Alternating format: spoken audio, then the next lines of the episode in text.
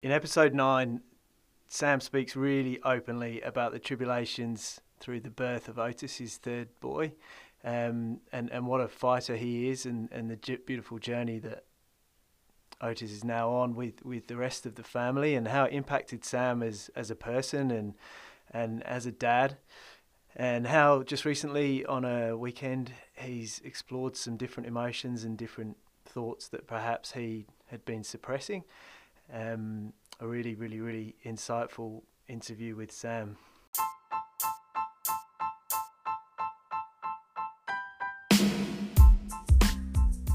Welcome to Dad Focals, the show where we look at life through the lens of a dad. We're no experts and we're not here to offer advice. We're here to exchange stories on the triumphs and tribulations of dadding. I'm Sam, dad to three boys, Sonny, Vann, and Otis. And I'm Tom, dad to three girls, Bela, Ettie, and Maeve. Settle in for a listen, with or without your Dad Focals on, and enjoy. Remember, if you have any questions, suggestions, or want to discuss any triggers, you can reach us at dadfocals on the socials and dadfocals at gmail.com on the email. The links are in the show notes. Let the games begin.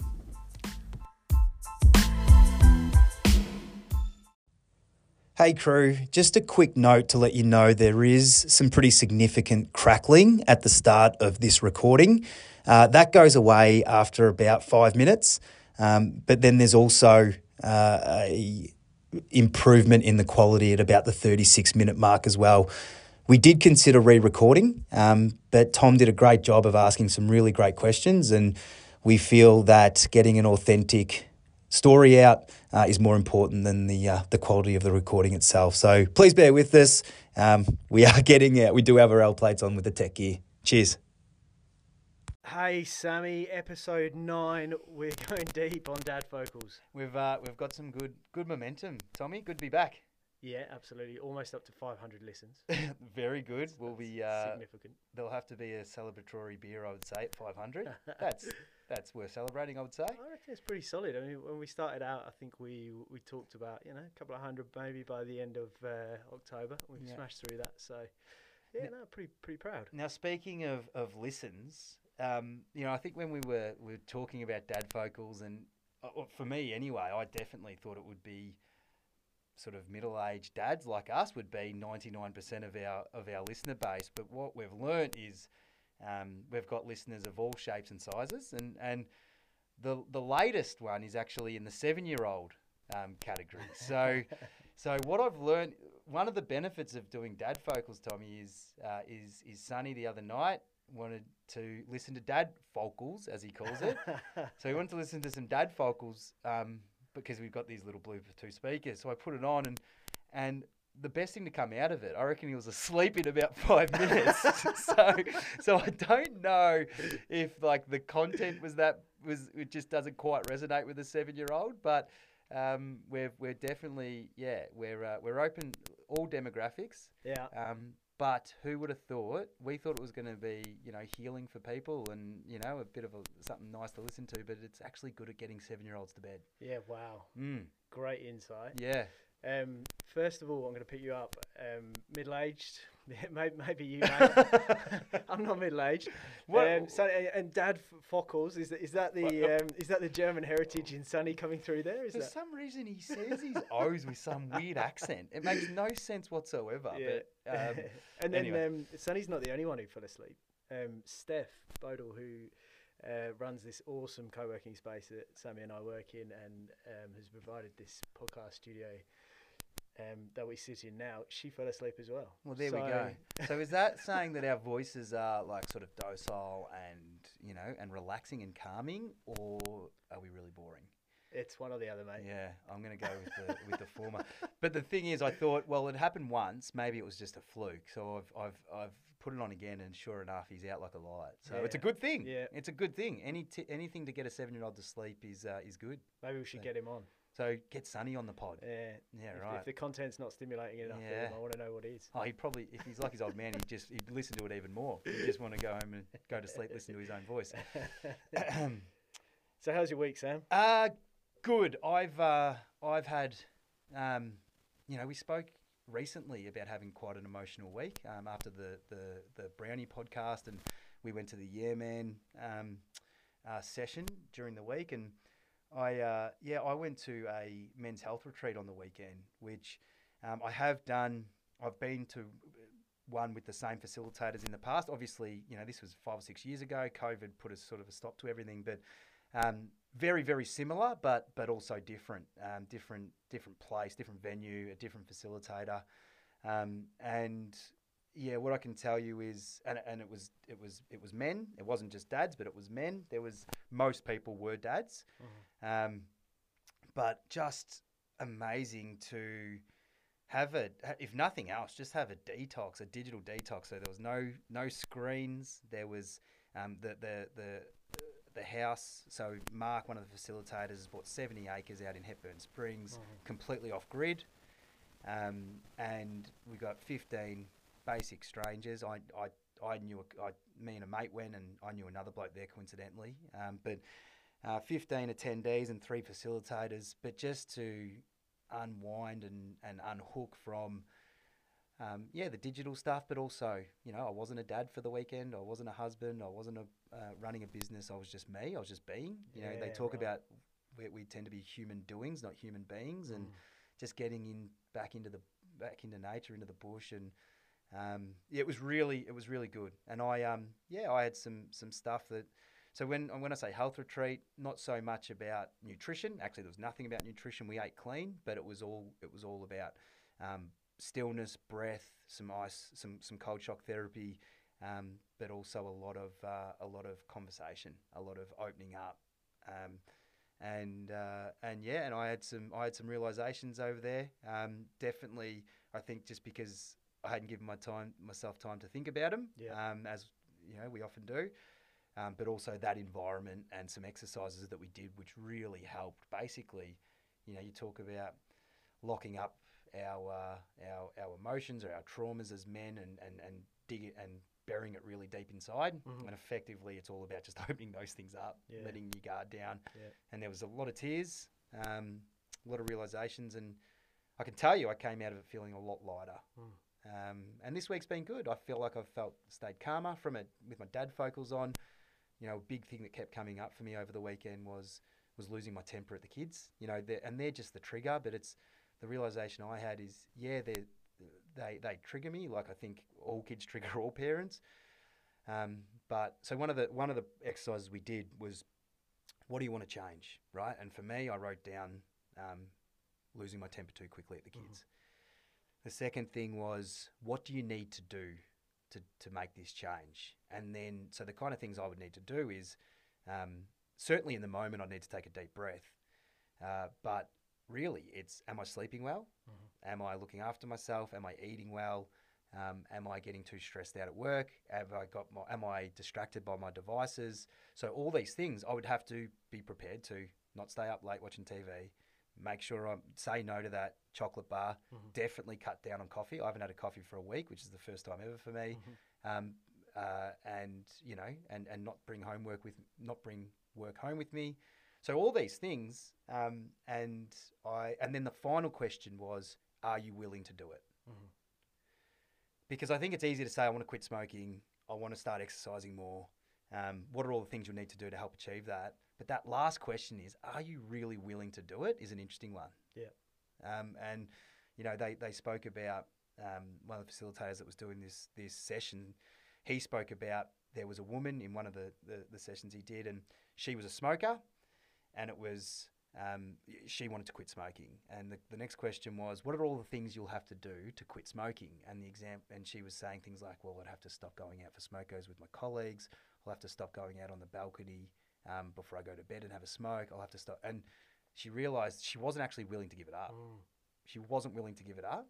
But then the crazy thing, what he explained was, they had a follow up session um, from this particular course, and she walked in and she was glowing, and she just was she was so keen to share. And when it was time to share, she said, "I've quit smoking." Yeah. because when she realized that she'd actually given herself permission to smoke, she realized she didn't need it anymore, Yeah. Right. which is crazy when you think about it. Yeah. Um, but some really, really fascinating stuff we covered off Tommy, and um, and yeah, this week's been it's been good, and, and of course you come back from these things and you feel good and you've you've you've cleared out, and it's probably um, the easiest time to, you know, in my case, not lose my temper at the kids, but I'm just trying to make some subtle changes to um, to help implement it. Yeah, I was going to ask how you hang on to that feeling off the back of an intensive, uh, immersive session Mm. like that, because um, you know, and I, and I think if we're going to go with the analogy of dad focals, and you could say it's putting a filter on, but it's actually probably taking filters off, and whether those filters are coffee, uh, lack of sleep, whatever those things are that probably eventuate in you you feeling frustrated with certain aspects of your life, some of which will have nothing to do with the kids, um, but the resulting factor is um, perhaps you know being a little bit angry, being a little bit itchy, and, and, and taking out on those closest to us, which you know often can be can be can be the kids. So, and I know I know you've since sort of flown to the Gold Coast and Mm. you know gone uh, straight back into to life. Mm. How do you how do you what kind of practices are you going to employ to hold on to that feeling? Yeah, it's a really good question, and I think it's all just about having tools in the toolkit. Um, and so, what this weekend was all about, and I have sort of lost touch with this, but it's all about breath. Hmm. It's all about breath and just slowing down, and you know, and it, in the moment. So, getting onto the plane, and we was we were stuck on the tarmac taking off, and it was I think it was about an hour delay. But actually, just using that time to actually stop and breathe rather than be pissed off that the plane Yeah. hasn't been taken off yet. Yeah.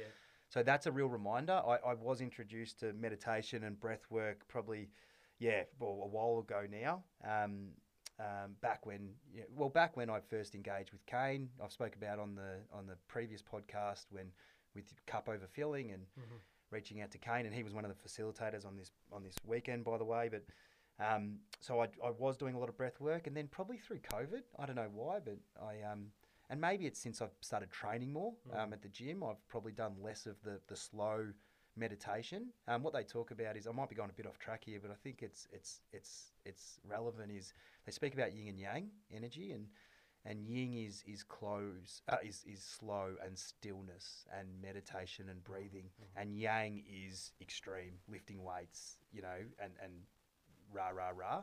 And you need both. In life you need rah rah rah to get up and move right? You need stress um, but you also need to slow down and I'd say over the last few years I've been way too much yang and not enough yin so so back to your question um, just little things remembering reminding myself to take a breath um, I've been doing I've been doing five minutes of some some qigong, which is basically meditation with a bit of movement in the morning. It's nothing complicated. It's literally standing there and swinging your arms back and forward, getting the system moving and the energy and the blood flowing, and the energy moving. Um, uh, so some some some stillness, remembering to breathe in the moment. But the other thing is just a couple of words that I've sort of anchored myself to to remind me. Yeah. Um, so one of them is is coming home, and there's been a couple of times, and, and you know I won't go into that what that actually represents, but just just being able to yeah be anchored to a word. There's a bit of NLP stuff, which is a whole nother you know neural neuro linguistic programming, which I've done a bit of stuff on in the past. But having some things that you can come back to, whether it's putting your fingers together and stuff, Yeah. just to remind yourself to take a breath, to relax. It's Mm. going to be okay. Yeah, brilliant. Uh, And isn't it hard to, you know, it's a really great point. Are you willing to do this? Which, you know, in a heartbeat, you say yes. But if you then, the secondary, tertiary questions are digging deeper on what it will take, as your example with the smoker, you know, are you willing to put 40 minutes aside to breathe a day?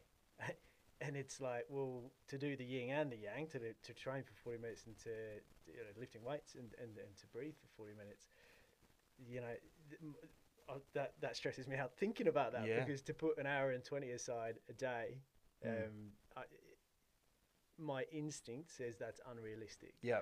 um, what I should be trying to trying to figure out is can I carve that time out Yeah. because you know I think kudos to you Sam it's massive that you're carving out this time to invest in yourself on the premise that you want to be a better person a better husband a better dad um, and you're taking the time because it's not easy for you and your family to to just Yeah. say right I'm gonna uh, go away for a weekend um, but that investment in yourself physically emotionally Mm. mentally is, is, is huge Yeah. um, and, I- and I think it's absolutely awesome Yeah. and I, I don't do it enough Yeah. I don't think I don't think many of us do. yeah you know, the one thing that I just kept coming back to is those triggers. You know, where, and whether whether it's the whether it's the guy that's just cut you off in the car, or or dad focus on your Mm. kids.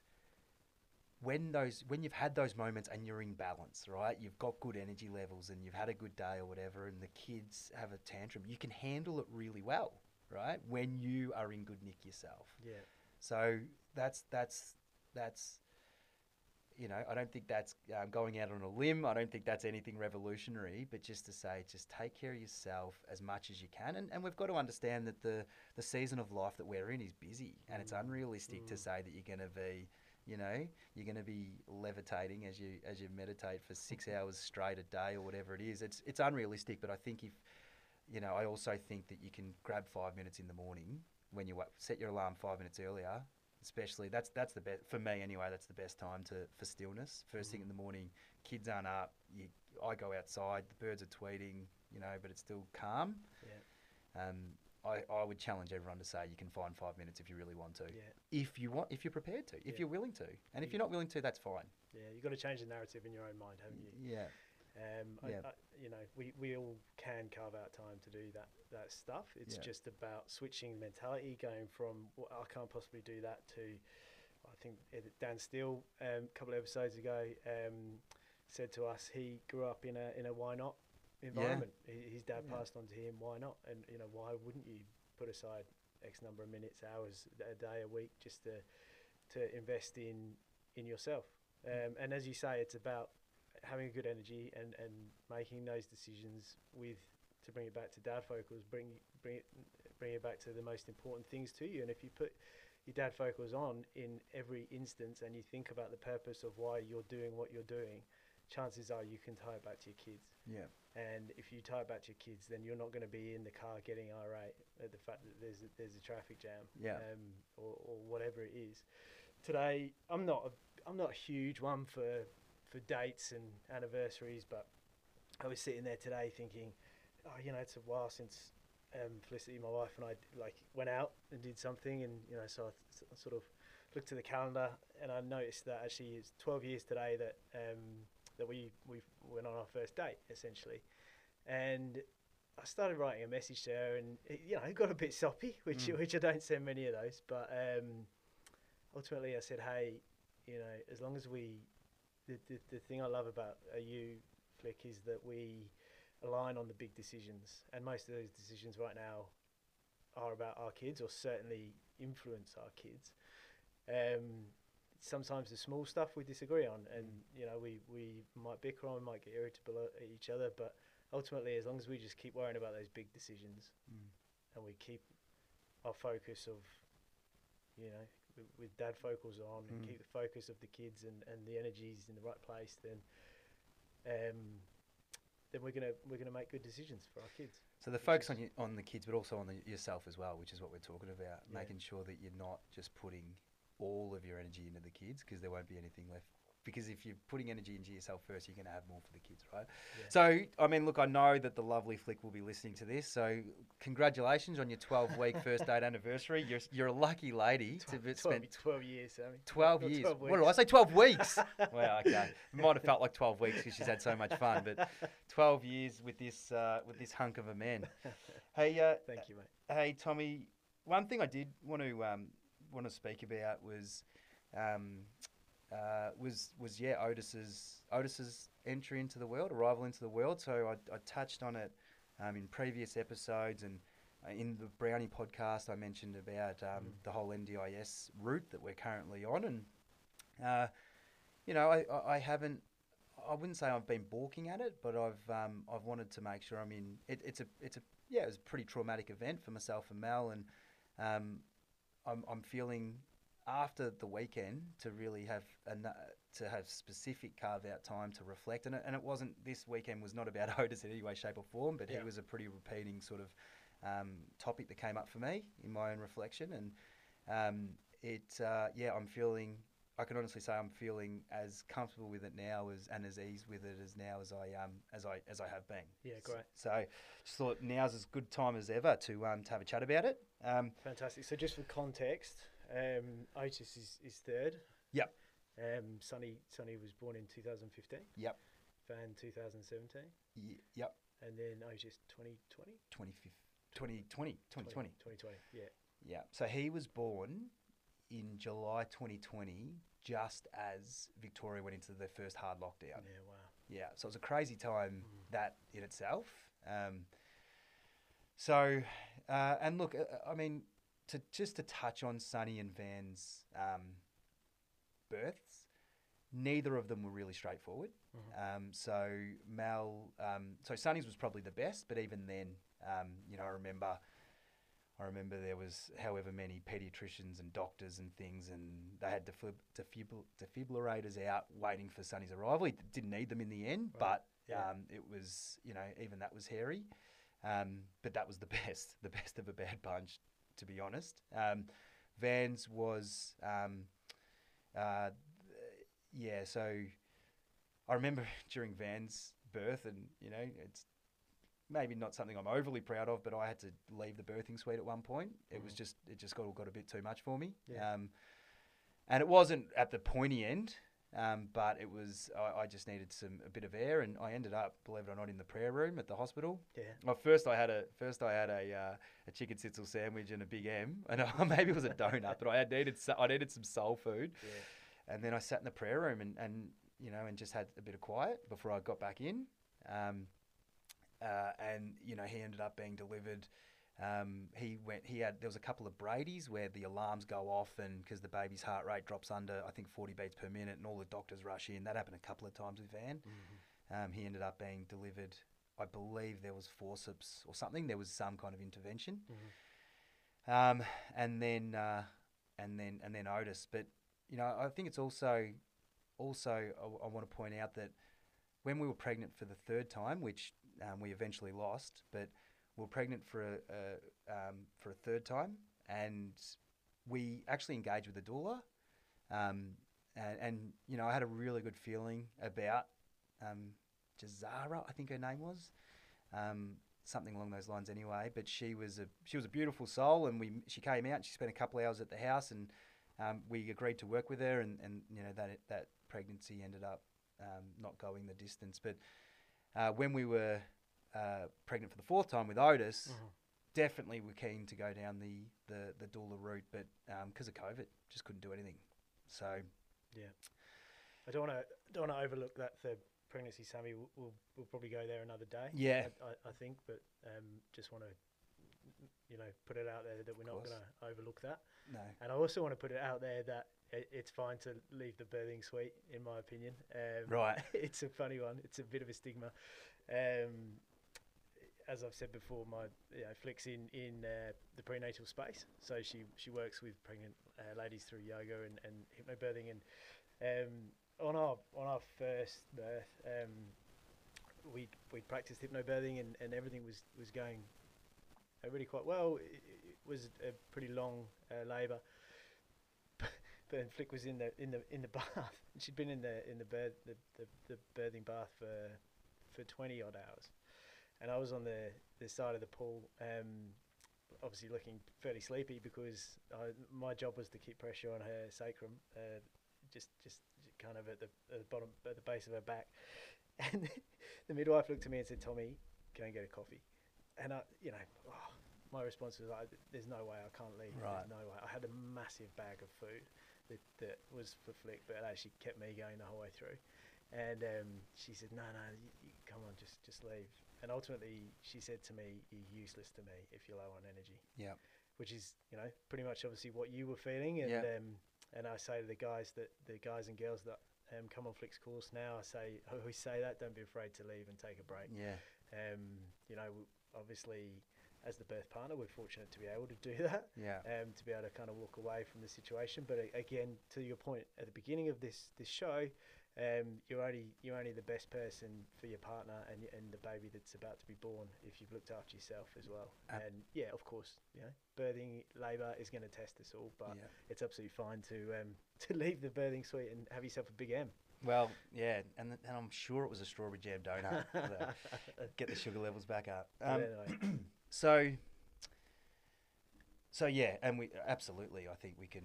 I think we should should go back and um, yeah, talk about that third pregnancy, and that's you know that's a, definitely an episode in itself. Yeah. Um, uh, and just on that, it's amazing when you go through something like that, and you know, as you and the listeners have probably realised I'm a sharer. I'm a big sharer. I, I, I, I've said it before, but a problem shared is a problem halved. And you, when you're actually proactive with those kind of conversations, it's amazing. You, real, you, you, you notice how many people have been affected, whether it's them directly or their friends and family.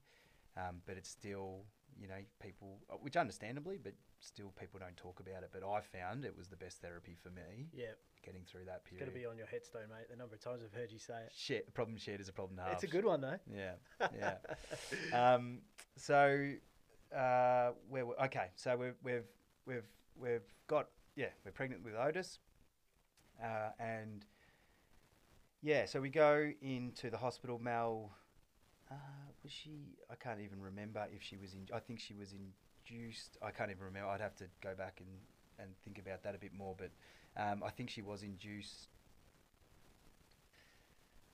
can't remember that detail to be honest. But we're in the we're in the birthing suite. Probably I've, I've blocked out a, fair bit of it, and that's interesting that I can't remember that. But um, so Otis's birth, uh, yeah. Look, what uh, what happened was with with the um, the two prior um, the two older boys. Mel had an epidural both times, um, and we'd made the decision early because there is a bit of a stigma around epidurals There is. there's Yeah, a stigma around them. Um, and you know, I think Mel did her best with Sonny and Vann to to avoid it, and then she ended up going with it with it. Mhm. Um, and my belief with birthing is it's no time to be a hero. No. You just want the baby out happy and, and healthy. That's Yeah. my personal opinion. Yep. I if agree. it means a cesarean, it means a cesarean, right? I don't believe in all this stigma and and all that crap Yeah. that comes no, with it. I, I think you've got to take positivity into every scenario. Yeah. Any scenario, every scenario, Yeah, um, whatever it is. whatever it there's, is. There's no, there's no failure Nah. in that situation. Nah. Don't be a hero. I think I said those words. Let's not be let's not be a hero. Let's just get the baby out happy and healthy. Yeah. So, um, so we, you know, we Mel had decided it's ultimately her decision, but she decided she's going to have an epidural. And what had happened is she, and it's third kid, and from what we've learned is your third kid, it the the labours can be very unpredictable. It can Mm. go from naught to hundred really quickly. Yeah. Um, and so we called for the anaesthesis, and by the time she came out, um, no, she came in, and she said, "So I'm just going next door, and I'll be right back." And and and she took so okay. So what happened was the midwife said it will take her about half an hour um, once we call her. Mhm. So we called her, and we called her early rather than let it go too long because the whole un- yeah, unpredictable thing. And um, and we called her. She came in about an hour later because she got held up. Mhm. Understand that's what Mhm. happens. Mhm. And when she came in, um, the midwives were in the middle of something with Mel, so it just wasn't right timing. So she said, "I'm just going to duck come duck next door, and I'll come back." Anyway, by the time she came back, Mel was in heavy labour, and and they tried to get the epidural in, but the the contractions were too strong, Mm. and Mel couldn't sit still long enough for the epidural to go in. So eventually, so basically, she delivered the baby. Um, on, on a bit of gas, which you know, which is interesting. Mel doesn't think the gas actually does anything for her anyway, and she said that in each one of her pregnancies. So, you know, uh, like I really, I really feel for Mel because she, you know, she just wasn't mentally prepared to be delivering a baby naturally, Yeah. and that decision was basically made for her. Yeah. And right up to that moment, she thought she was going to be having an epidural, so Mm. it was it was really tough. Um, but what that um, you know, fast forwarding on from there, it was another prolonged birth, and you know they've got all the monitors, and they're they're they're reading the heart rate monitors and all that stuff, and um, and it just got to a point where the baby had to come out, and you know, and and you know another sort of lesson for for dads that are going, mums and dads that are going into labour. It's also um, we went to a public hospital and so we didn't know the midwife and just this midwife which i'm sure she's you know she's she's great at what she does but there just wasn't that connection with mel at all and she was younger more inexperienced and Yeah. you know and and mel really needed someone to help lead her Mhm. um, and that's what i ho- would hope the doula would have done Mhm. I just found that as a third party, or third party, I don't know if it's a right, but as uh, observing what's going on between the midwife and Mel, it just wasn't connecting. Mhm. Um, you know, and I think there's something in that. But anyway, the Mel was really struggling to, to get him out. Um, got to the point where you know they they put they intervened with something. I can't remember. I can't remember if it was forceps or the vacuum or whatever. But they ended up you know, they ended up getting him out, but when he came out, he wasn't breathing. So they put him on Mel's chest as they do, and I was just looking at him, and, and I just thought he was dead. Gee. To be honest, Yeah. he was um, the color of him, the look of him. He was lifeless. Um, so they put him on her chest, and then they really quickly realised. I think I might have said something, but they really quickly realised, geez, we need to, you know, we need to to take some action here. So they took him off, and they started on him right in the room, um, just with something uh, like a something over his face, just to help him help him try and get some breathing because he yeah, he wasn't breathing at all. So what that led to was they took him into um, so they don't have a, a, a, a NICU, a intensive care unit at, at um, this hospital. So they just took him into, I think it's just a nursery sort of thing. But So they cut the cord at this point. they cut the cord. They just did whatever they had to. It was all, and it wasn't what you, you know, what you picture when you think your baby's coming into the world. no. You think there's hard work, but you also picture the cutting of the cord and you're cuddling, and it's, you know, it's beautiful. But there was, there was none of that. So he was, he was, he was rushed off. I went over with him, um, and you know, Mel had to, Mel, well, yeah, the doctors, you know, she had to get some stitches and all that kind of stuff. So she Mhm. was there in the birthing suite, and I went off with him. And yeah, there was, uh, there was quite a few doctors and nurses in the room with Otis, and they, uh, and he started seizuring. Um, so he would have had, I think he had three or four seizures, um, and they were pretty short. But seizures are, are really what I now know. Seizures are really worrying for a newborn baby. Obviously, on you know the the damage on the brain, and you know, and they don't know whether brain damage causes seizures or seizures cause brain damage. Yeah, so yeah. Um, that was visible to you. yeah, it was subtle, but I could tell. Yeah. Yeah, it was subtle, but I could tell, and I was sort of just standing, you know, just behind, and that feeling of helplessness that Mm. I think all, well, all people would feel in that situation. But Yeah.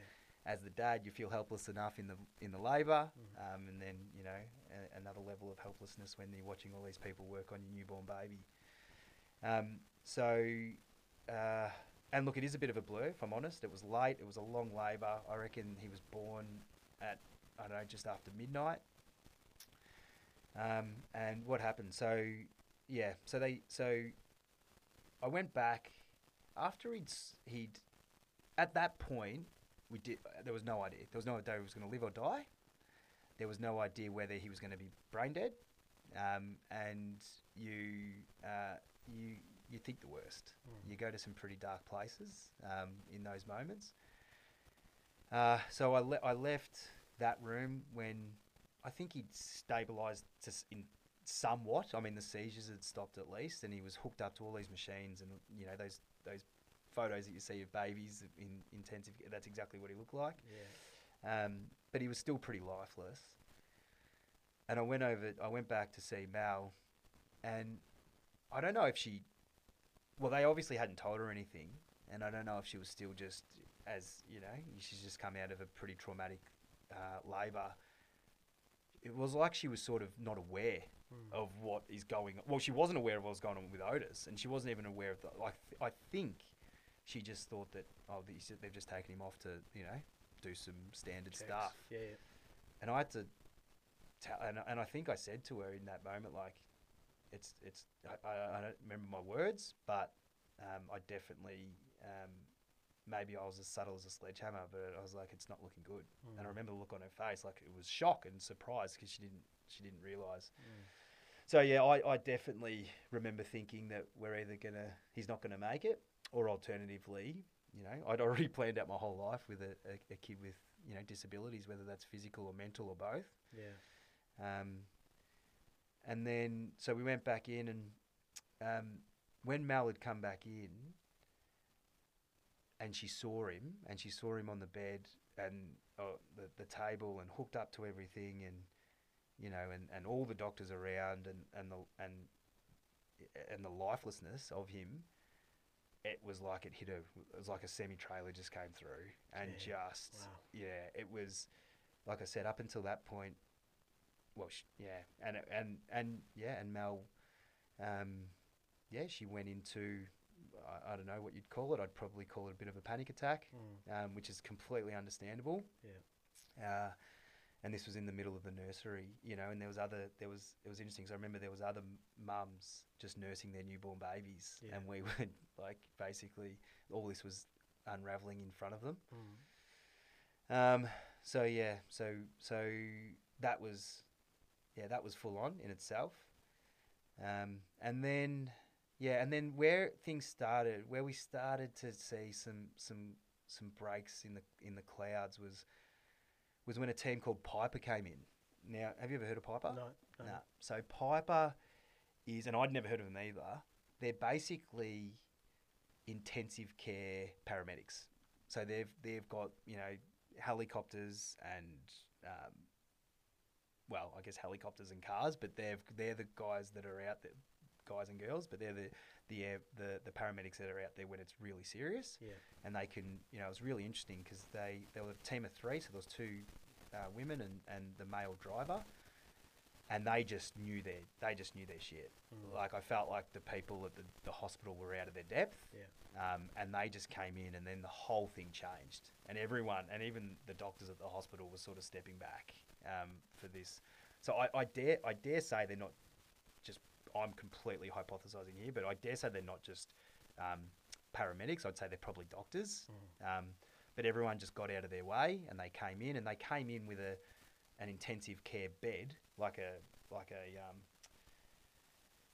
what was it? Like a it, it had the full door and everything on it, and you're looking through glass. But they came in with that, um, Yeah. and you know, and it, like I said, the whole atmosphere changed. And this is over a course of hours. So, so, so they took him out. So they got here. Yeah. So we would have been in the hospital, and they would have arrived. I reckon five hours later. So Mm. that five hours was without a doubt the hardest five hours I've lived through.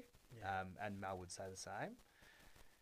Uh, just the like looking at the baby and you know and looking at Otis just like I said lifeless hooked up all these machines the she- the seizures you know Mel like how I'm coping how Mel's coping the lack of sleep Mm. the uncertainty all that stuff but yeah then Piper came the atmosphere certainly changed it did for me anyway um, there were some positive signs um, but the, the the main lady who sent me a text message after was just amazing.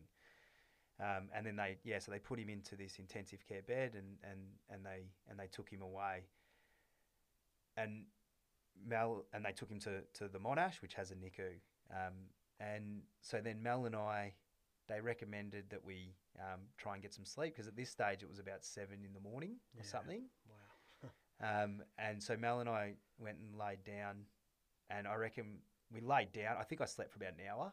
Well, it, we were in bed for an hour, so I Mm. reckon I slept for that for that time, and then we got up and, and we left the hospital to go to to go to the Monash. Um, and leaving the hospital was like, just yeah, just wanted to get out of there. Mm. Just wanted to Yeah. get as far away from that place as possible. It's like you're in a time. It was like you're in a time warp. Um, you know, there's no windows to outside, and Yeah. yeah. So leaving there, and then when we got to the Monash, um, that's certainly when, like it, it, yeah, it all just, it all just changed. It was still real, and then we still went out of the woods by any stretch of the imagination, and there was still a heap of uncertainty. But getting to the Monash and going into their NICU, which is just absolute state of the art, and I can't compare because I've never been into another NICU, but Yeah. it was just everything about it. You know, they were expecting us to arrive. They the the facilities, the doctors, the nurses. I could not speak highly enough of of the NICU at the Monash. Uh, and he's in, and he was in um, a, a room of two beds, and there was always a nurse on call. So he basically had a you know a full time. Well, yeah, there was a full time nurse. Yeah. Um, between him and a, another kid, and, and a lot of the kids on NICU, um, they're preemie babies. And so the nurses couldn't believe because Otis was a pretty big kid. Uh, I, th- I reckon he was how big was Otis? Uh, oh jeez, okay, uh, over.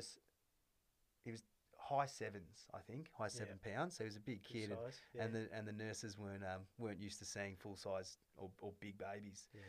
Um, so, so, yeah, but so where am I going? So yeah, we got to got to the Monash and, um, and what they, what they did, so he was diagnosed with a thing called HIE. Now, don't ask me what HIE stands for, but it's effectively lack of oxygen and or blood to the brain at Mm. birth.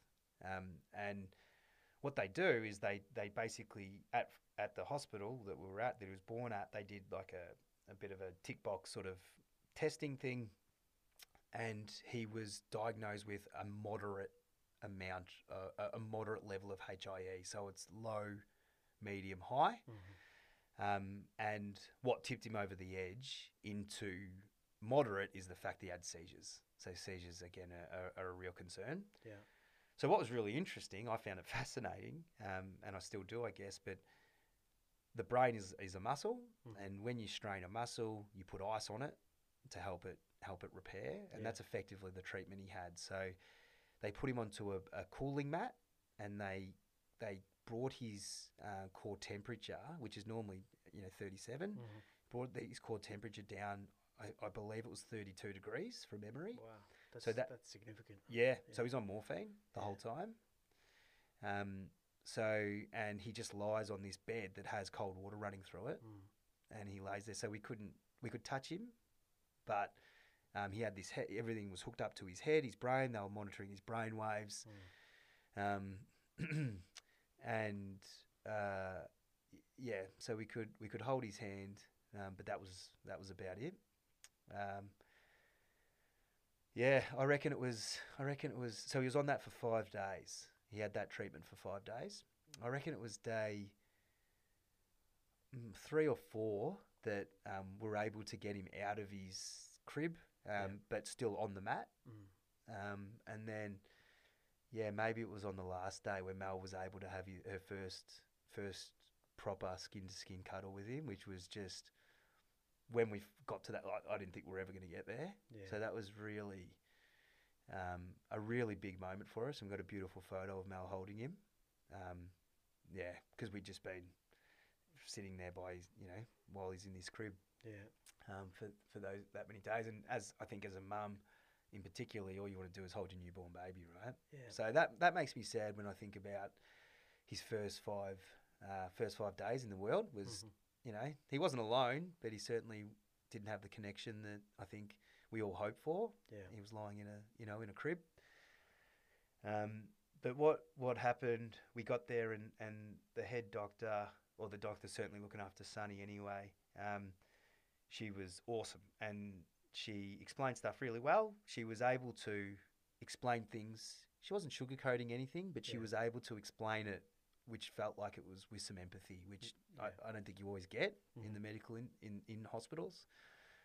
Um, but what she she asked if we'd like to take part in a um, in a trial. So the trial was for a drug which is for kids born with with HIE. Um, and this was still, you know, we, we this is when we pretty much first got to the Monash. So we're running off pretty much no sleep, and it's all a bit of a daze. But I just got the sense that, um, I just got the sense it was the right thing to do, and, and the and the the the the my mindset at the time was that he's gonna with this trial becomes becomes more care, Mhm. so more care with with that pediatrician and with with the with the Monash and more monitoring and stuff. So I didn't see how it could be a bad thing. There were some potential side effects, but they were super low from memory. What she spoke about, um, Yeah. and plus it could be placebo. Yeah. So we went with it, um, and I'm glad we did. Yeah, I, I think Yeah. it's massive to trust your instinct in a moment like that. I mean, Yeah. you've, you've thankfully never been in that situation before, so you would have been running purely on on instinct Yeah. really and taking as much information as you can and, and making the best decision you can. But I, I think in those moments, and I'm quite a primal person, I believe we have to listen to our instinct. Yeah. We have to listen to what our gut is telling us. Yeah, yeah. Listen to our gut and the really smart lady doctor that was taking us through all the stats. But yeah, absolutely. Um, so so we did that. So he was given that he was given that while in his time in the Monash, and um, but that was it. It was only yeah the first three or four days from memory. He didn't there was no follow up um, dosage. Yeah. So, um, yeah. So it got to the point now. Now you know I think what I'd like to talk about from you know for the dads out there that that may go through something like that, and whether it's the same thing, whether it's a birthing story or you know, kids getting sick or or any kind of trauma or hardship. Um, and this again, this this might go against the grain, but we had the option to stay in, Mhm. um, stay in there, but we we made the decision to come home Mhm. at night time. Um, and that decision was all about self care. Yeah. So not only do we have two boys at home, Mhm. um, but we knew that we were going to sleep like rubbish. Yeah. It wasn't a that what they were going to put us up in wasn't going to be. It was basically a little couch thing. Like, yeah, and so not only would we be sleeping like rubbish, um, eating hospital food, not seeing the boys, but also just in this time warp, which is the hospital. Yeah. Um, So we made the decision to go home, and Mel came home. I think for the first two nights, and then the next, the next three nights, or the next, I think the next three nights she might have stayed in there on her own because it, we were getting close to being able to cuddle and all that kind of stuff. Um, but then the last night we all slept in there together. But so I didn't sleep in. I, I, I only on the very last night did I stay in there with Mel and, and we had a room with with Otis because Yeah. they wanted to just keep him under observation for a night once he was you know weaned off the morphine and everything else. Yeah. Um, but I can honestly say, from my point of view, and I, I believe Mel would have the same opinion, but for me, I'm glad I made that decision. Um, I kept training, and I, and actually, it was the first time I met Dan Steele, coincidentally. So at that point, it was lockdown, but you're able to do two two on one personal training at that point, and the gym was doing that. Yeah. And it was the day after, and I'd rocked up to, to do a workout, and Dan was there, and I just let Dan and whoever the trainer was at the time, I can't remember, and I just let him have it all. Yeah. And it was not only, I've spoken about it, my favourite saying, a problem shared is a problem halved, but to actually be exercising, getting fresh air, that, you know, that fills my cup physically and emotionally. Um, and then to be able to have a chat, and Dan was a great person to have a chat to in that moment, as you can imagine. Yeah. Um, I, I, yeah, I, I don't have any regrets at all about coming home. I spent the whole day, I spent all day, every day there. Yeah. So my point is just, yeah, how much can you do? He was stable. Um, the signs were really good, and how much can you really do by sitting, you know, Yeah. by sleeping in the room? So that was that was my that Yeah. was my call, and like I said, not for everyone, but that would be my anyone going through the same thing. Look after yourself first, and that'll mean you can show up. Yeah. Um, I agree wholeheartedly. yeah. Yeah. So, uh, so yeah, so so, um, getting yeah, real real amazing moment when we finally Mel could finally have that that skin on skin cuddle. Mhm. Um, and yeah, and look, it's it's we. So his name's Otis, and it's certainly just because we love the name. Mel Mel picked it, or Mel came up with the idea. But there's a singer called Otis Redding. Yeah. And and his famous song, which tragically he recorded the song and then he died a couple of weeks later in a plane crash, I think it was. But sitting on the dock of the bay, Yeah. and I'm still very much angered to that song because I was singing that to him. Mhm. Um, well, whether I was playing it on my phone or I was singing it to him myself, uh, yeah, like over and over and over again because you sort of, I don't know. I, I, I spoke to Otis a lot while he was in there, Yeah. um, but believe it or not, I think I even ran out of things to say to a baby that was so yeah, sang a lot and listened to that song a lot. And whenever that comes on now, it just sends a shiver down my spine. yeah.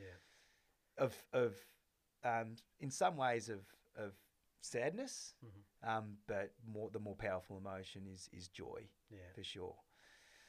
Um, So, so five nights, and then you came home. so yeah, well then we had the night. So he was off all the machines and and we had a night in a room at the hospital, and then he came home, and then he came home, and that was, and that was once we took him home, it was just you know he was just a normal kid. So the end of this um, this cooling, they called it. He had an MRI, um, and the MRI came up, came up clear. Yeah. Well, came up n- normal, but every brain's different, and it's not you know it, they're not completely conclusive. So, but that was really positive. It was sort of like the whole week. They monitored. They were monitoring his brain the whole time. He didn't have any further seizures, um, and the whole week was about this this sort of this MRI. Yeah. and the fact that the MRI came back um, came back normal was just was huge. Yeah. was amazing. Um, and then um, and then yeah, then we, we basically brought him home, and you know, apart from a, a few more regular checkups, the one thing that we, we he also had a a, a physio. A, a physiotherapist look over him and, and look at his, you know, and there was a few things there with his physio that he was a bit behind. He Mm. wasn't opening his arms very wide and stuff. But, you know, what, what stuck with me is what the physio said was just not every baby's tested, right? so yeah. Um, maybe it's something to do with his birth, maybe it's got something to do with the five days after. But she said often the best thing for this is just love, Yeah. this kind of stuff. And when they've got love and you know the warmth of their mum, they they open up. Yeah. So that was that all was the all the energy had been, you know, without without being a medical uh, scientist, all the energy was going to his brain. Yeah. And, and supporting his his yeah. brain and the most important organs that he had. So, I, I guess it's no surprise that maybe an arm doesn't move straight away in, in the Mm. way that it should because the blood, the energy has been going to the vital vital organs. Yeah, when well- did you get skin on skin, Sammy? When did you first have that moment? Yeah, after it would have been it would have been after Mel. Um, if I'm honest, I can't remember it as clearly as I can remember Mel because that Yeah. was what it was all about for me. And Yeah. and um, yeah, I just think there's something really important about the mother son, but actually it's not just the son thing, mother and, and child. Mhm. Um, for Mel, but but more so for Otis as well. But the one thing the physio said was, um, she alluded to the fact that that cerebral palsy could be a could be um, there was a chance of cerebral palsy because of the way his arm was the lack of movement and stuff. It was very very early. He was five days old or something at this stage, but Yeah. just another thing that's like oh shit, like this is Mhm. you know, we were so over the moon to for him to be living because, like I said, at one point didn't look like that. Um, but then, uh, but then, you know, you sort of, yeah, the worry of what his life may look like, um, developmentally and physically. so, so then, yeah, we brought him home and we, you know, we, we treated him just like a normal baby, and he and which he is. He is. I remember having still some a fair bit of. Um, worry around around that and like the effect on on the family well the uh, first and foremost the life that Otis will live but then the effect on the family and everything else but um he was developing like a you know like a baby that any other baby um he had a checkup um and look I'm not the greatest with timelines and dates and things but he had a checkup so this this trial he was on was two years after after birth, and then that's when it all sort of finishes. Um, and he had a checkup leading up to the end, so it wasn't that long ago. It was earlier this year.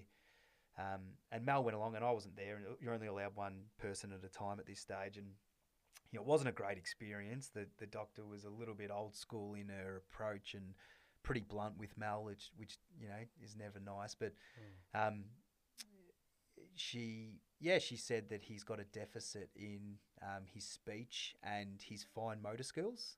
Gross motor skills, I reckon, he's more developed than what the older two boys were at his age. The Yeah. stuff he does, he gets, he's got this little balance bike and he climbs up on Yeah. tables and stuff. He's just a, he's a bit of a lunatic.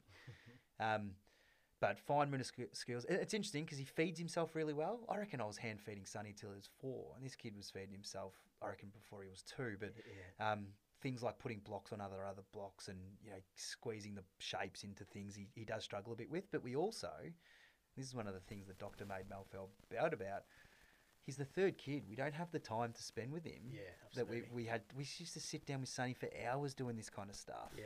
um, Mel and mustn't feel bad about that because there's no third kid out there who The- who doesn't experience that. yeah, Yeah. that's right so so I don't know is it developmental or is it the fact that we just haven't pushed it and encouraged it Yeah. and Um, so, but she said he, he's got a deficit in these two things, and you know, and every time we get call it bad news, um, you know, it, it, it has. It's taken me back to the birth, and you know, you go down that war- rabbit warrant. What could have we done different, and all that kind of stuff, and what kind of life's he going to live, and you know, and and but um, so yeah, so so it so that is a, a bit of a process to try and snap out of that.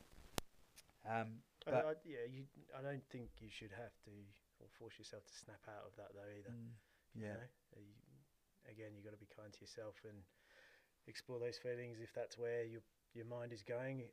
Um, Yeah. there's a time and a place for that, and obviously, you know, the weekend that you've just been on has, has brought that up as well yeah. for for a reason. Yeah, I think so. So, um, yeah, so she's she's had this report, and then um, yeah, so off the back of that, and this is where we come into um, the NDIS. Mhm. So because of his because of his beginning to life and these deficits, we've been told that we're we're pretty much guaranteed to get NDIS. Yeah. So there's a thing called early intervention, which you know they want you.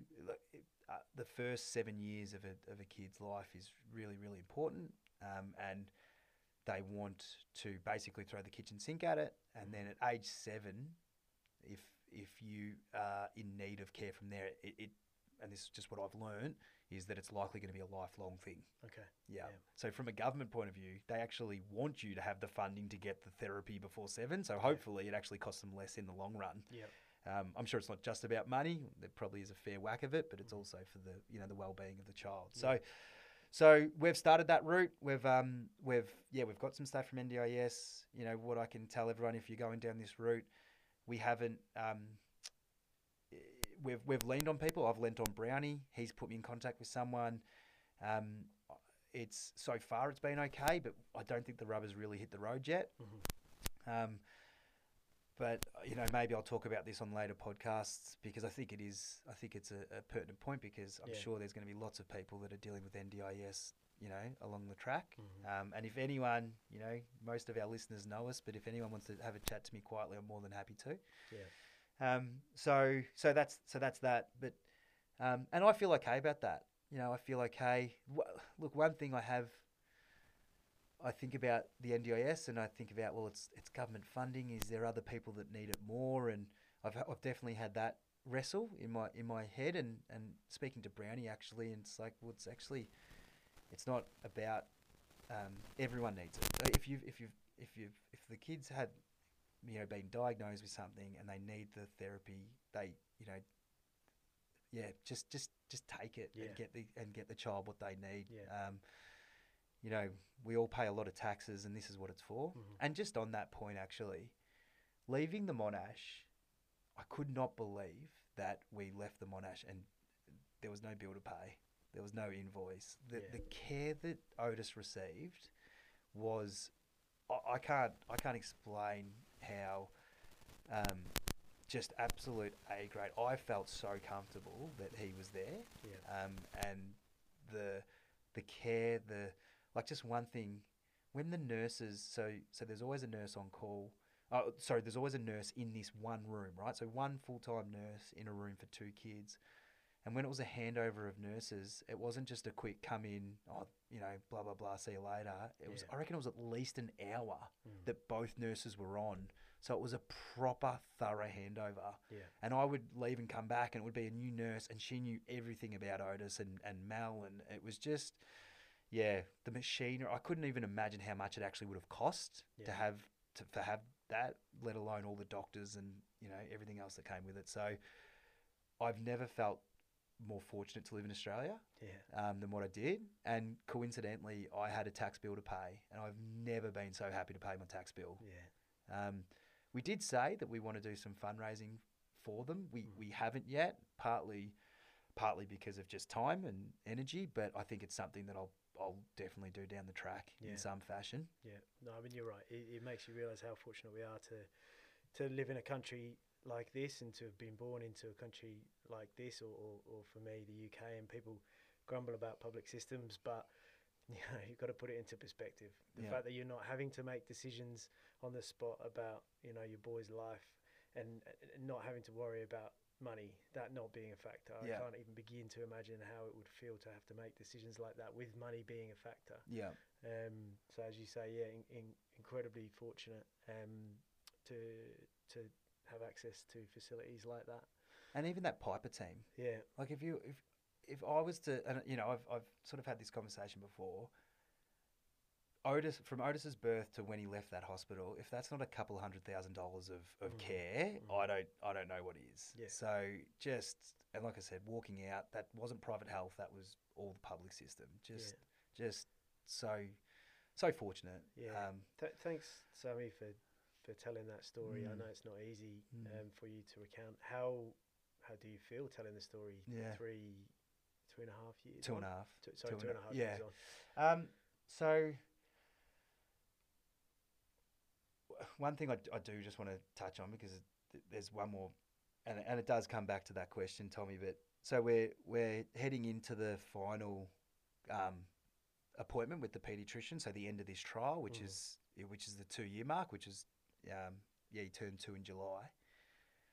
And everything was, you know, apart from having these deficits, which didn't really bother me because, you know, another thing is apparently a lot of kids Otis's age have speech deficits because of the whole COVID thing. Yeah.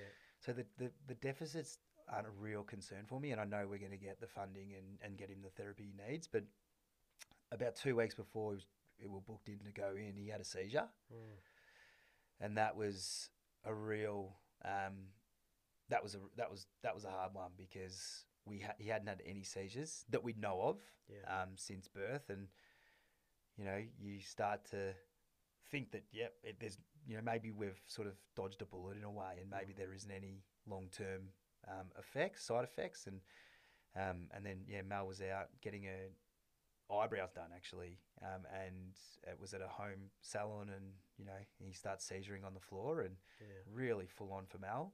Um, to deal with, and she called the ambulance, and the ambulance came out and spent the day in the hospital. Um, so that was that was that was pretty tough. Um, and when we when we went to the, and, but it was good timing. It was good timing that it was before the the appointment with the pediatrician, and yeah. and it is worrying. It is worrying that he's seizured. Um, kids with HIE are at a, at a heightened risk of having epilepsy. Um, he hasn't had one since, uh, which is good.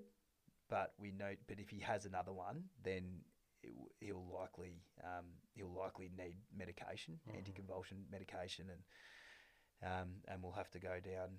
Um, well, he'll be he's booked in for an MRI, but it's not high risk at the moment. But we'll have to go we'll have to go down that route. So, you know, even um, even epilepsy, I don't know. I, I, I- I know I know quite a few people that live with epilepsy. Yeah. Doesn't uh, that doesn't scare me for for him? Mhm. Um, I just want him to. I just you know, and and all signs are showing that physically and mentally he is developing, which is you know for me the thing that that um probably worries me the most. Um, yeah. So, uh, all right. So to c- answer your question, and this is where you know the weekend was um was was yeah it was it was um an environment which was conducive to unlocking the the, the emotions that we've that we've suppressed um, and bringing them up and clearing them is the language they use and uh, and like I said, I wasn't going into this thing thinking it was all about Otis, but and, and it wasn't all about Otis, I should say. But there was one thing in particular that we did, which, um, and it wasn't just the exercise. It was just like I said, all the things I mentioned before, Mm. having the time to slow down and actually reflect and consider and Yeah. um, and you know, and I realised that I, I probably hadn't, I, I, um, I had dealt with the trauma of it all by through talking, but I probably still hadn't. I, I yeah, and and a realization for me, which I don't think I'd even let myself say, think, consider, or or let alone say out loud, but a, a, a, a realization that I had was only subtle and only maybe a degree or two, but I was, um, I wasn't giving hundred percent of myself to Otis, Mm. and it's hard to say out loud, um, but I think, uh, I think it was a bit of a defense mechanism, you know, I like just not letting myself get hundred percent attached to this kid because not having the certainty of what it all looks like for him. Yeah. um, and that was it was hard. It was when it came up for me. It was it was hard, and I was you know I was I, I haven't had a good cry for a while, and that really um, that really helped bring the tears on, and um, and the guys were super super supportive, and and saying it out loud, and you know, yeah, saying it out loud. I in my head before I said, it, I remember thinking and going, "Shit, I can't say this. This Mm. just makes me feel like I'm the worst dad and the worst person alive." And then you build up the courage and you say it and you break down and then all the guys just get around you and give you a cuddle and you Yeah. realize that in your head you, set, you make yourself out to be a monster but you know everyone's got those stories and they all look slightly different but they're all they're all relatable um, and then so that was hard and and and and you know I still like I'd said it and I think that's half the battle but I still I didn't know what what to do. I wasn't sure. I remember saying I don't know what to do with this, and you know, after some really good conversations, and we actually did that exercise again, um, the, about 24 hours later, and it was like, uh, for me, it was like I was at peace with it, and it was about you know, it's about Otis's spirit, not necessarily his his his body that I'm trying to connect with, um, and I had this real feeling of clearing it and letting that feeling go. Um, and I can tell you, in the last week, I've embraced him wholeheartedly, and, and I feel like that. And again, it was subtle, and um, I don't think anyone around me would be able to feel it. Um, Yeah. I hadn't told Mel that. I hadn't told anyone that. I don't, like I said, I didn't even give myself permission to think it. Yeah. Um, but that has now that's now lifted, and you know what it, what will be will be. We'll give him all the we'll get him all the care, therapy, and love that he needs, and Yeah. um, you know, and and what will be will be. Yeah. So So a, a mix of emotions in in telling his birth story now. Is is that how you you're feeling? There's obviously definitely a tinge of sadness, but Yeah. I, I, I feel a celebratory uh, energy as well. yeah, oh, I definitely if it's when I reflect back on that, it's full on, and it was shit, but it's it's happy, it's Yeah. joy, um, because you know you would go through all that again for him to to come through the other side. Because like I said, at one point it, it definitely didn't look like it. Yeah. Not to mention the you know the pregnancy that we lost just previously. So when you compare it to that, Yeah. you would take it. I think everyone would walk over, walk through that to, you know, to come out the other side with a, with their baby. Um, Yeah. But no, certainly, I don't, I don't think back of it. Uh, when I think back, it's not, it's not sadness. I'd be lying if I said there wasn't any worry. There's Mhm. still some worry, Mhm. but I mean, you worry about all your kids, right? Yeah. Yeah. yeah. Just because, eh, you know, and that's the other thing. Maybe he is a bit behind at school. Maybe he is a bit behind on. Maybe he's not going to be the best footy player, but every kid's so different, and who cares about that stuff? Exactly. So Exactly. yeah. Um, And he, for those who don't know, Otis, I can tell you he's just like your other boys, Sonny and, and Vann. He's a, he's an absolutely beautiful boy, and yeah, he's got these amazing blonde uh, curly curly locks. yeah, Um, yeah, he's he's a beautiful beautiful kid. yeah. So thanks, Tom. And and do you think, obviously over the last week, um, do you think you you've been a a different dad because of what happened to to all three of your kids? so over the last week, so in terms of from the weekend, or No, since since Otis's birth, did Yeah. it did it change the Dave Dave a- at all in the way that you Okay. parented uh, Sonny Oh, and right. Vann, or, or all three of them? How do you think it impacted you as a, as a dad? I think you, I think you, I think inevitably you adapt, you you evolve Yeah. in any part of life, let alone being a parent. Um, I think the practicality of having more kids. Every time you have more kids, it's going to affect. And and having our third kid was before we had kids at all. We always I'm one of four. I love the idea of having a big family, which I'd say would be probably three or four. Yeah, Um, and when we had when we had Sonny and Vann, and they're not even two years difference, and you know, and um, we felt like we were the luckiest people on earth. I was. It what the third kid wasn't a wasn't a, a, sh- a gimme. It was a something we considered, and yes, we consciously decided to in the end. But it wasn't always a you know we we had considered stopping at two. Is the point. Um, and one of the considerations for me was well, every time you have another kid, it's less time that you've got, not only for that Yeah. kid, but for your other kids as well. for sure. Um, and, you know, someone said to me that, that does have three kids. It was Mel's auntie, actually. It's like, yeah, but the kids have got each other. Mm. And, you know, and I see the boy, and you'd see it with your girls, but the camaraderie between the boys, it, it just, yeah. And, and man, um, Otis now, his latest word he's picked up is the boys. So if the boys are somewhere, Sonny and Vann are somewhere and he's not there, it's just the boys, the Yeah. boys, the boys. Yeah. He just wants to be around his, his big bros. And it's changed the dynamic because Sonny and Vann can be competitive. They're close in age. Um, they can be competitive. They love each other, but they can be competitive. But they both have so much love for Otis, Yeah. and Otis has so much love for them, and it's just Yeah. beautiful to see. Um, so, but look, has it changed? Yeah, I think you adapt. I think you adapt just through experience, let alone multiple kids. Uh, has has the Otis? Look, I think you go through something like that, and it does a you know it does change your appreciation for your kids. You've got so much appreciation and gratitude anyway, but I think it it does make me realize how precious life is just that little bit more. We all know it, but I think once you go through something like that, you can really appreciate it. Maybe, well, maybe, sorry, that's not fair to say. Maybe you appreciate a little bit more. Mm. Um, but uh, it's a crazy ride. Yeah. It's a crazy ride. Yeah, As I said, you and Mel do a do a beautiful job. Yeah. Sammy, last question.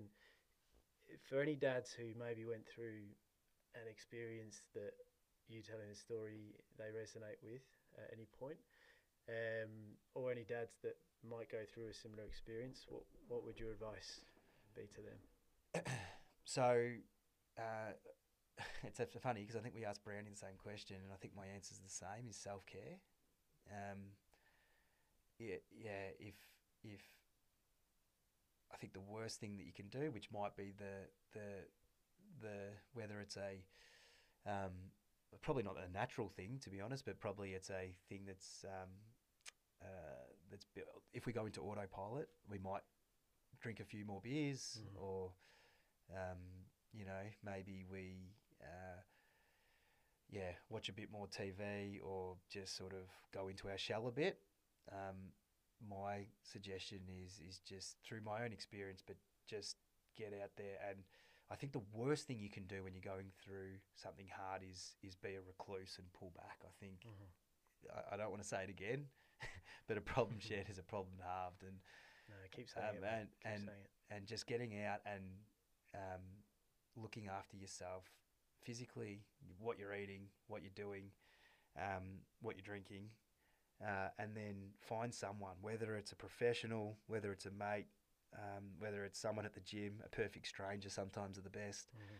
but just just just open up and the worst thing we can do as people, but I'm talking about blokes here, is suppress those emotions and I think there's a place for stoicism. I think there is in, in life, but also I think sometimes we've just got to let it all out. Yeah, Um, and it's amazing how good you can feel after a good cry yeah, uh, and a good chat. So that would be that'd be it, mate. yeah. And you did exactly that. Um, you know, in, in heading to the gym that day and spilling to to, to Dan and one other. Thanks for that, Um, Dan. I'm sure you're listening, mate. but serendipitous that you should meet Dan at that moment. I Yeah. think. Um, and yeah, and, and and I'm sure that you made you made decisions based on the fact that you've been able to share it with someone, Mm. and that you've been able to exercise. Yeah. Um, not saying there would have been different decisions, but you would have been in a better headspace to be able to receive information from that Yeah. doctor Yeah. um, and, and make the right decisions for Otis. Well, that's what we're talking about, right? When we're talking about you know losing temper with the kids, and we and, you know we already said it, but if you're in good nick, if you're in a good place, and it's yes, it's harder to be in good nick when you're going through something like that, and inevitably you're probably not going to sleep as well as you normally would, and your routine's going to be out, but just do your best to to to look after yourself and get your energy levels nice and balanced, and you can. You know, you make poor decisions when you're under stress, Mm. without a doubt. Yeah. Um, so if you can do your best look out after yourself and as much as possible, you're going to be in the best nick to look after yourself, others around you, and make good decisions. Yeah. I believe. Yeah, ano- Mm. another very well versed saying, control the controllables. I think, you know, we, we certainly can't control everything, Yeah. but those things that we can control, what we eat, you know, what we drink, Yeah. um, when we try and go to sleep, really important to control those, um, as you say, to keep ourselves in the best nick possible. Yeah. Sammy, really brave of you, mate. Thanks so much for, for sharing that. Um, good to have a good to have a cry sometimes. Mm. Good to have a laugh.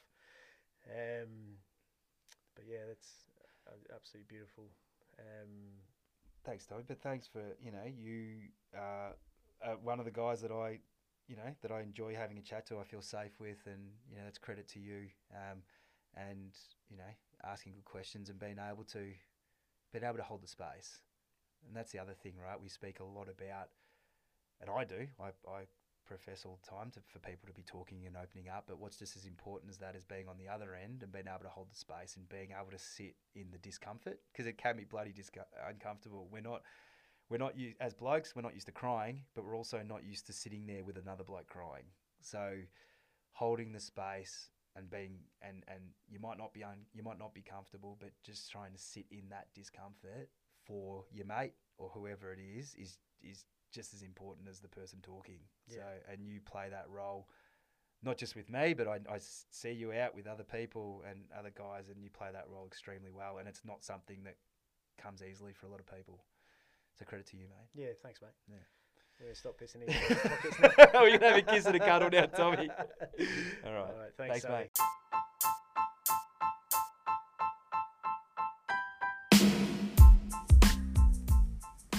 Thanks for listening. We hope you enjoyed the show. Like, share, subscribe, and all that rad dad stuff. Remember, we're all just dads doing our best. No pressures, no guilt, just a lot of love and talk. If you're struggling with anything, reach out to someone. A problem shared is a problem halved.